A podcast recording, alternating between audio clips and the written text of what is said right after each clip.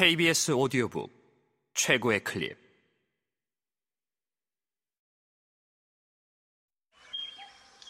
KBS 오디오북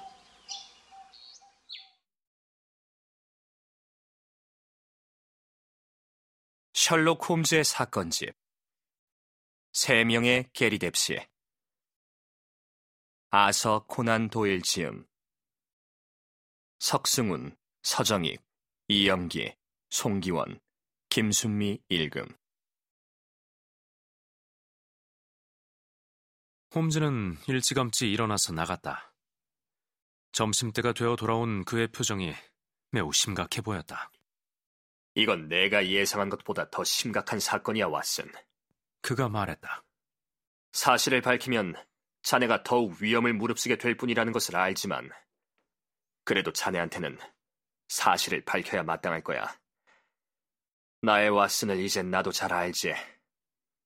하지만 정말 위험하니 자네는 그걸 명심해야 해.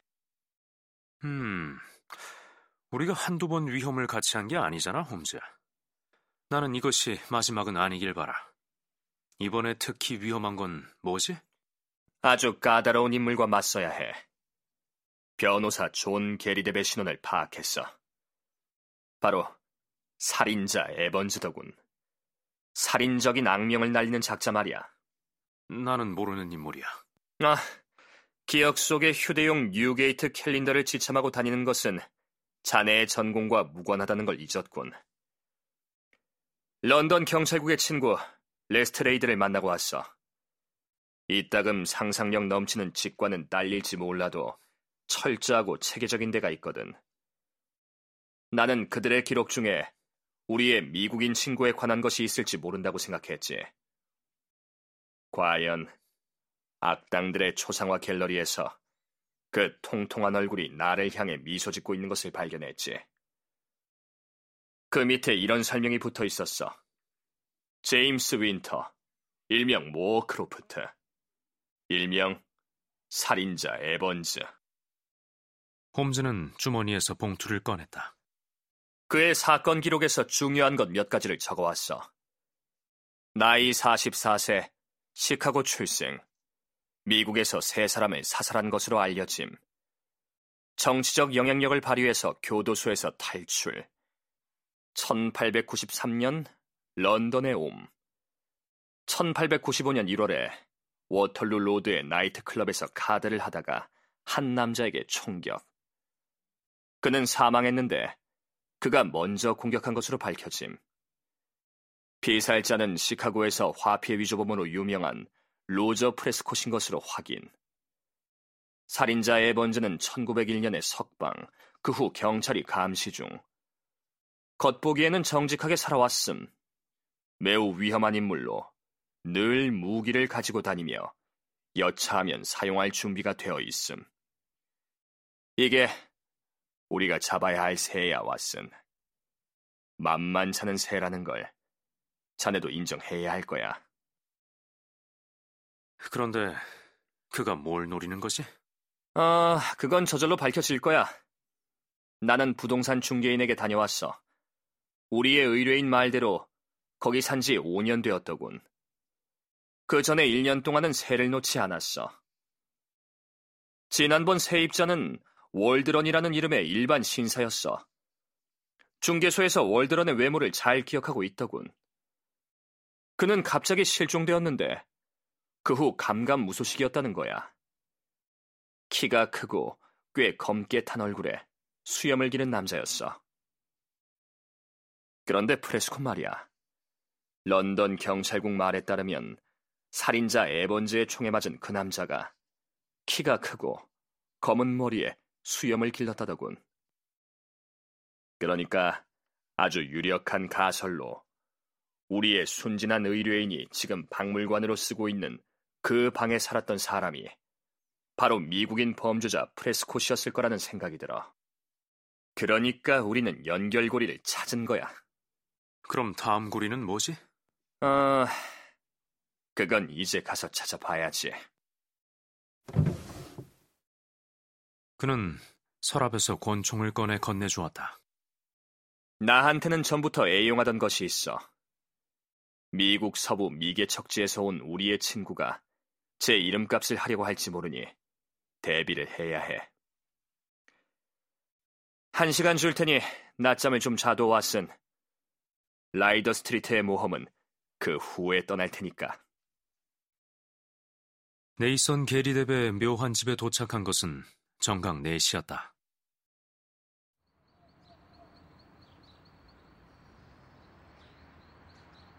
막 떠나려고 하던 관리인 손더스 부인은 선뜻 우리를 들여보내주었다. 닫으면 자동으로 잠기는 문이라서 홈즈는 우리가 떠날 때 문단속을 잘 하겠다고 약속했다. 바깥 문이 닫히고 얼마 되지 않아서 그녀의 본인 모자가 창문 앞으로 지나갔고 그 집 지층에는 이제 우리밖에 없다는 것을 알 수 있었다. 홈즈는 재빨리 집안을 조사했다. 어두운 구석에 벽에서 좀 떨어진 채 세워진 잔장이 하나 있었다. 우리는 그 뒤에 숨었고 홈즈가 귀옛말로 자기 의도를 간단히 들려주었다. 그는 우리의 호인 친구를 집에서 내보내고 싶어 했어. 그건 분명한 사실이야. 그 수집가가 도무지 밖에 나가질 않으니까 외출을 하게끔 일을 꾸민 거야. 그가 지어낸 게리뎁 이야기에는 그 밖에 다른 목적이 없는 것이 분명해. 이번 사건은 정말 지독할 정도로 교묘하다는 것을 인정하지 않을 수 없어, 왓슨. 비록 세입자가 워낙 희귀성실라서 뜻밖의 기회를 열어주긴 했겠지만 말이야. 그는 정말 놀랍도록 교활한 음모를 꾸몄어. 그런데 대체 그가 뭘 하려는 거지? 글쎄, 그걸 알아내려고 지금 우리가 여기 있는 거야. 내가 보기에 이 상황은 우리의 의뢰인과 아무런 상관도 없어. 살해된 남자와 상관이 있지. 그 남자는 어쩌면 과거의 공범이었을지도 몰라. 이 방 안에 범죄의 비밀이 숨겨져 있어. 내가 보기에는 그래. 처음에는 우리의 의뢰인이 자기도 모르는 값진 수집품을 갖고 있을지도 모른다고 생각했지. 대형 범죄자가 군침을 흘릴 만한 건 말이야. 하지만 범죄자였던 로저 프레스콧이 이 집에서 살았다는 사실은 뭔가 더 깊은 동기가 있다는 뜻이야. 아무튼 왓슨, 우리는 꾹 참고서 시간이 무엇을 말해줄지 두고 보는 수밖에 없어. 오래 기다리지 않아 그 시간이 도래했다. 바깥 문이 열렸다가 닫히는 소리가 나자 우리는 어둠 속에 더욱 은밀히 숨었다.